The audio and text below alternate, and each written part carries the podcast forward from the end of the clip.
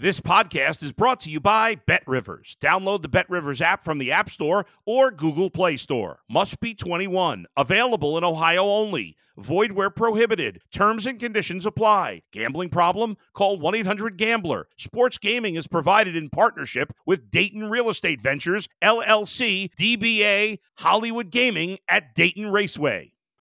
Let's go to the bullpen with Adam the Bull on the Bet Rivers Network. We're talking with the great Terry Francona. I know everybody poo poos baseball fights. They're like, hey, you go out there and everybody's just talking yeah. and shoving. But when you get out there, man, those guys are big. They they get after it. And when they get after it, man, look out. It makes you a little nervous. Robin Ventura still won't talk about Nolan Ryan to this day. He, he wants nothing with that conversation. Listen to The Bullpen with Adam the Bull on Apple, Spotify, or wherever you get your podcasts. You're listening to Sports Bettor's Paradise on the Bet Rivers Network. All right, let's get right into it. It's Bruce Marshall. It's college football season. And, you know, with so many of these Power Five teams matched up with Group of Five or even uh, FC, uh, you know, FCS teams, nobody, nobody better uh, to bring on. I mean, as well versed in all 130 some odd teams, not just the the major teams. Bruce Marshall of VegasInsider.com, CBSSportsLine.com. Brucey, how long we've been doing this on the radio and on podcasts? I mean, for radio, 25, 30 years? Well, about 25, know? yeah, late 90s, I think we started, yeah. Yeah, so the, yeah. the Gerry DiNardo era uh, yes. at LSU. Yes, yes. yes and now, Earl Weaver wasn't still around, though, was he, back then? I don't think so, but not far away, though. How about those Orioles? They just won't lose. Let's get right to it. And this is a, one of the few Power Five matchups. SEC Tennessee, 28 and 56 at home against ACC Virginia.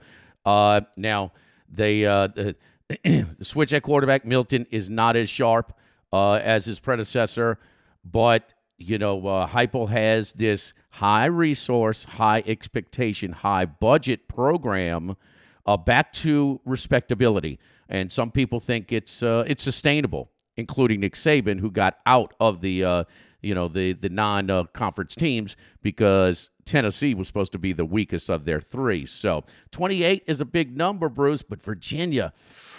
Whoa, not who I don't know anybody that hasn't picked them to finish last in the ACC. Yeah, I mean it's really bad. I know it's a it's a it's a uh, Power Five matchup in name only because Virginia in in performance I don't think even rates you know that that high. But back you know back to Tennessee, I think this is really an intriguing storyline to follow in the SEC this year. Is how Milton Joe Milton fares. Uh, a couple of notes here. This reminds me a little bit uh, and what, what Tennessee had the last couple of years. Uh, long ago, Pete Carroll, when he was at SC, came into the 2003 season, and it was uh, either Matt Leinart or Matt Cassel he's going to go with, and they just they made the decision right at the end. Okay, we're going to go with Leinart. Uh, but Carroll came back later and said we could have gone with Cassel and we'd have won too. And we saw Corral actually have a better NFL career than Leinart. Let me say this about Milton. Hendon Hooker wasn't that good at Virginia Tech. He came into this situation with Heupel and he flourished. Milton actually beat him out two years ago as the starter, and at the start of 2021, Hooker looked like he'd be a little bit better, so Heupel went that way, and Hooker really flourished in that offense. I think there's a chance Milton can flourish too, and we saw at the end of last season, Jimmy, and we remember the Vanderbilt game, and certainly the Orange Bowl against Clemson. Milton looked awfully good. Listen, he's been on the big stage before. He was at Michigan before he came here, and um, and he looked very good at the end of last year. So I don't, I don't, I'm not thinking there's going to be a lot of drop off this year. As good as Hooker was last year, I think Milton's going to put up some pretty good numbers too. It's because of this offense. But the bigger story here, like you mentioned, Jimmy, is on the other side. Let's put this into some context. And I, I hate to kick on Virginia here after what happened in the tragedy on campus in Charlottesville last November. They had to cancel their last two games. But for the purpose of this. Um, before that, um, Tony Elliott did a very bad job last year in his first year as head coach. And when I was at ACC Media Day last summer in Charlotte, and Elliott came up there and talked to the group, um, I mean, he said right off the bat, we're going to slow things down. We're going to run the football more. We're going to play, you know, try to play power football. Now, they had a lot of their offensive line had left before the previous season, but he took what was one of the most potent attacks in the country the year before and just and neutered it uh, effectively. And Brennan Armstrong was one of the top producing quarterbacks in the country. 2021, when Bronco Mendenhall was running a, uh, an up tempo, uh, his numbers were terrible last year. He dropped into the abyss. He couldn't wait to get out into the portal. He's now at NC State. You're offering a starting quarterback job in the ACC, and the, all these quarterbacks are moving in the portal all you could get is a guy coming up from Monmouth, right. from FCS, Tony Muskett. That's who Elliott's got. And I think Virginia should have looked one more thing at Clemson. When Elliott was there, I know they had some big years, definitely big years, but he also had Deshaun Watson and he had Trevor Lawrence at quarterback. And the year before he got hired by Virginia, that was 2021 at Clemson. They did that was a year post Trevor. Offense was horrible that year. They were a triple digit ranked offense. So, Jimmy, I think you or I could maybe have coordinated Clemson and looked pretty good with those guys at quarterback. Elliott's credentials here, I think, are really under question. He did a terrible job last year. I think they could get smoked here. This game is at Nash- Nissan Stadium in Nashville, so it's going to be a big pro All right. Tennessee crowd. Volunteers, okay, Tennessee. Tennessee minus a 28. Uh, let's move on. Uh, yeah, Brennan Armstrong now at NC State. He was kind of a one man show uh, when he was healthy in Charlottesville. USC got backdoored last week against San Jose State. Also gave up a lot of first downs in yardage. Uh, the San Jose State much more competitive, maybe than the final score even indicates. USC at home again, 39 and 66 and a half against Nevada. Well, that's what happens when you're giving up 39, 40 points or plus 30. I mean, you can get backdoor really easy.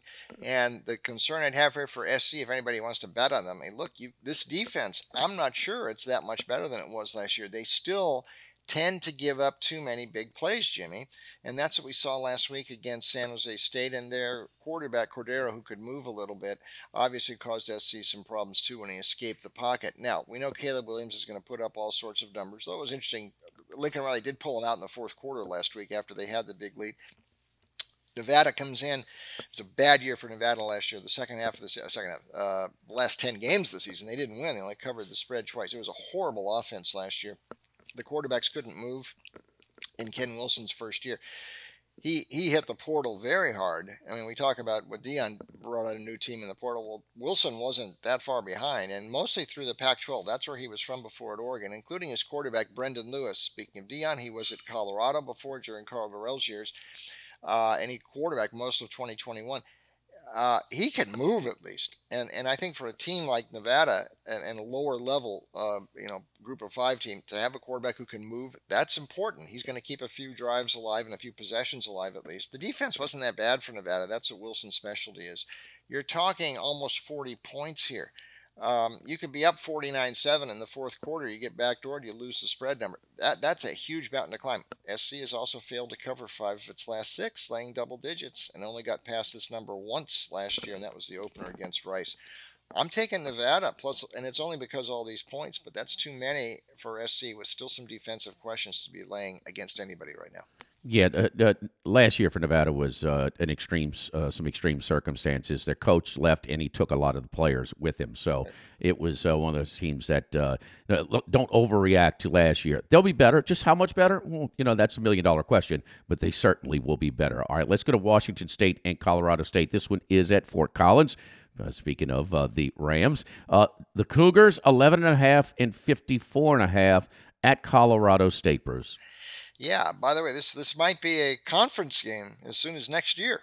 Uh, if right. we'll, we'll, follow this stuff with Washington State to see how this goes. Uh, but nonetheless, for this Saturday, I, am a little reluctant sometimes, Jimmy, uh, to take uh, totals trends and and and to project them onto the next season.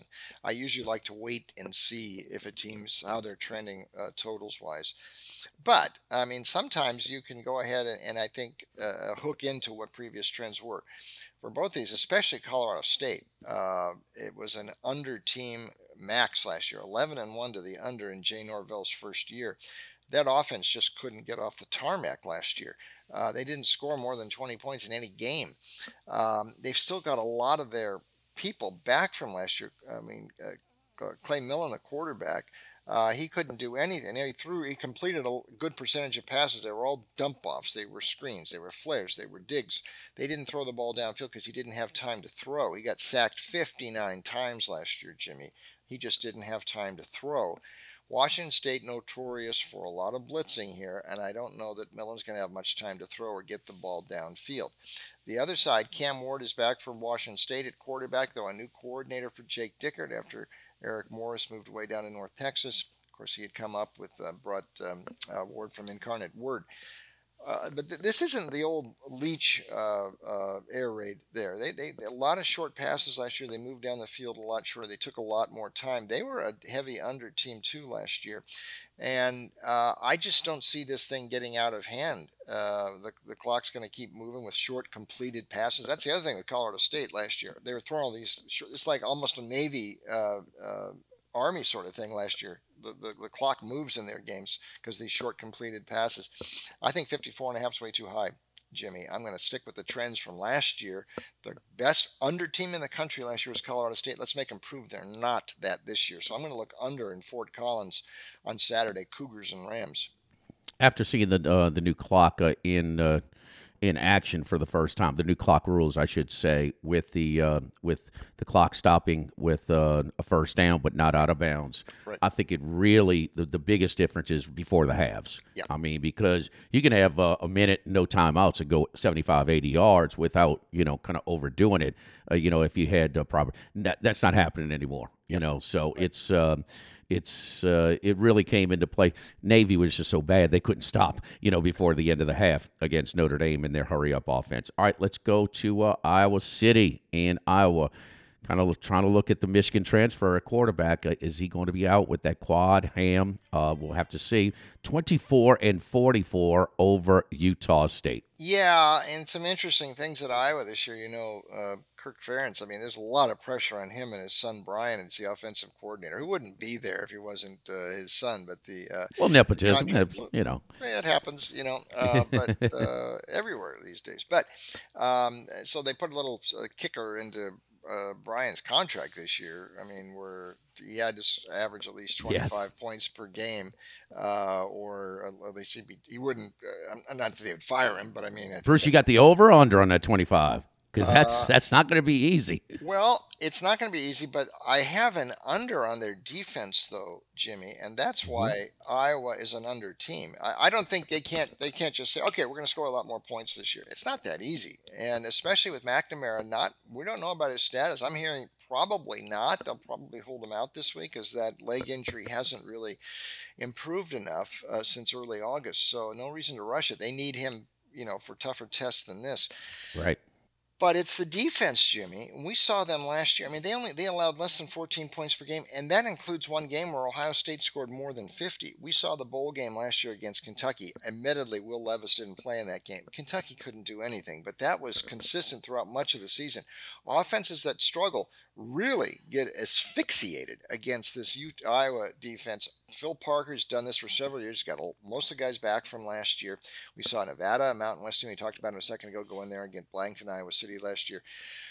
Blake Anderson's offense went way down at Utah State last year. They really had a downgrade from 2021. He's got Legas, the quarterback, back in the fold, but I mean, most of the rest of the offense, he's got lost a lot of outflow in the portal, a lot of new faces there. They're not going to score much at all. So the under here, yeah, I, I I'll see it to believe it uh, if I was going to score more points. But I do know a team like Utah State ain't going to score much against this Iowa defense. They take pride in shutting you down. So it's an under for me until further notice, and that's what it was a lot last year for Iowa. You know, say what you want about Kirk Ferentz, but I mean, you know, let's face it. I mean, he he doesn't have any any more resources than Nebraska, and he's sure outperforming them. You oh, know, for year after year after year. They they have a lot returning on their defense too, Bruce. Yeah, and they're they're a conventional team. They huddle. I mean, they're not going tempo, and no. they're fine with playing field position. And I mean, that's what their that's what their roster for the most part uh, lends itself to that, that's in the best interest of them to win, you know, eight, nine yeah. games a year. Yeah. So, I mean, well, look, you know, you always, people get caught up with trying to get over the hump, but sometimes, I mean, you don't appreciate, you know, uh, you know, winning 75% of your games. And that's still the, the number one thing they're winning. If he goes nine and three, 10 and two, they'll be happy and they'll live with Brian Ferentz, whatever the offense does. But Kirk has won consistently there with the same style. He's not going to change his stripes that much after 24 years or whatever. No, No, absolutely not. Uh, and that's one of my over teams for their win total this year. Um, They're going to the nature of that injury. Uh, you do not want to rush it back because then you you hurt it, you injure it severely, and could have long term uh, effects. So it's kind of tricky, but. He's going to be better than what they've had at quarterback. I know, I know that. I mean, no, they're not going to just be a dynamic offense all of a sudden, but he will be better. I like Iowa, uh, this team, but got to get that quarterback back. And then Monday night, Look at this one on surface. Clemson Duke. Oh, it's a route, whatever. No, no, no, no. Um, not that uh, Duke's 35,000 seat stadium is an imposing place to play, but I mean, Duke was so close to beating their crosstown rival, North Carolina, for a 10 win season. Elko, ACC Coach of the Year, deservedly so.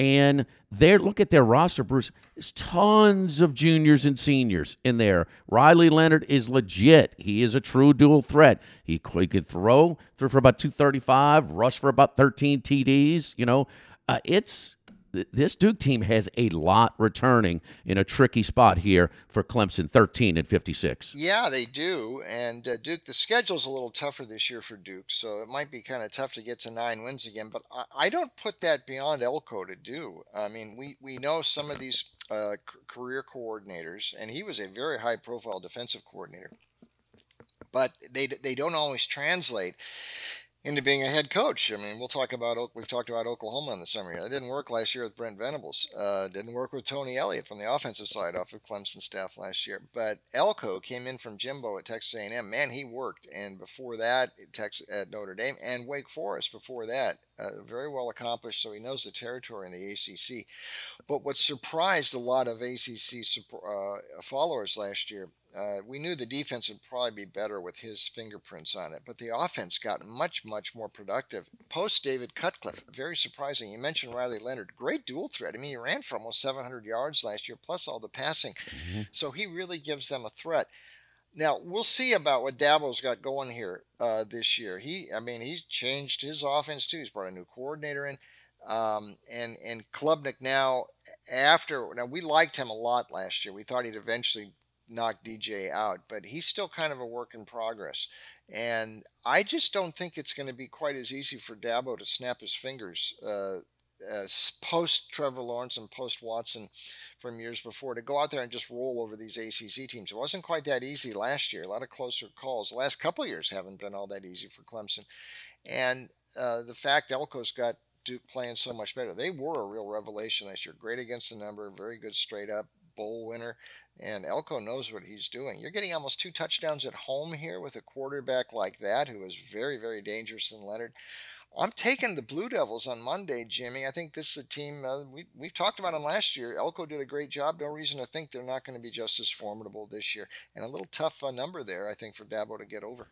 They have a lot returning. I mean, a ton in some key spots, and then second year should only be that. That's a big year of continuity going from year one to year two, as far as the familiarity with system staff, the whole thing. And you know, Duke's one of those teams. It's usually sort of the mid majors, but you know, their their underclassmen are not going uh, early to the pros. You know, they are they're staying getting their education and it's just so they're an older roster. Yep. And we've seen it in basketball, we've seen it in football. And yep. as far as Clemson, I was on campus this past uh, spring, Bruce, and uh, during the and they showed me the you know the ACC championship uh, you know trophy or whatever, and went through their facility. and I'm like, those just don't matter as much around here. This the fans want more. so, you know, but yeah. be careful. Be careful. You know, always trying to get over that hump. What took what, what it took to get uh, to that spot. All right, Bruce. Every week, your top five selections uh, here on Sports Bettor's Paradise. Tell your uh, tell your friends about Sports Bettor's Paradise, and also right now at Bet Rivers, even more bang for your buck. And that's right, our squares uh, our squares deal. I mean, it is a great uh, opportunity to go and uh, and, and take it. Um, you know, get extra value with our uh, Bet River Square. So you can win up to $10,000 in bonus money. Bet $10 in same game parlays on any game with the Squares icon to earn a square. For Bruce Marshall, CBS Sports Line, Bet, Bet River, Sports Bettor's Paradise, VegasInsider.com, BAMSports.net. BAM, Bruce A. Marshall. I'm Jimmy Ott here in the Sports Bettor's Paradise on the Bet Rivers Network.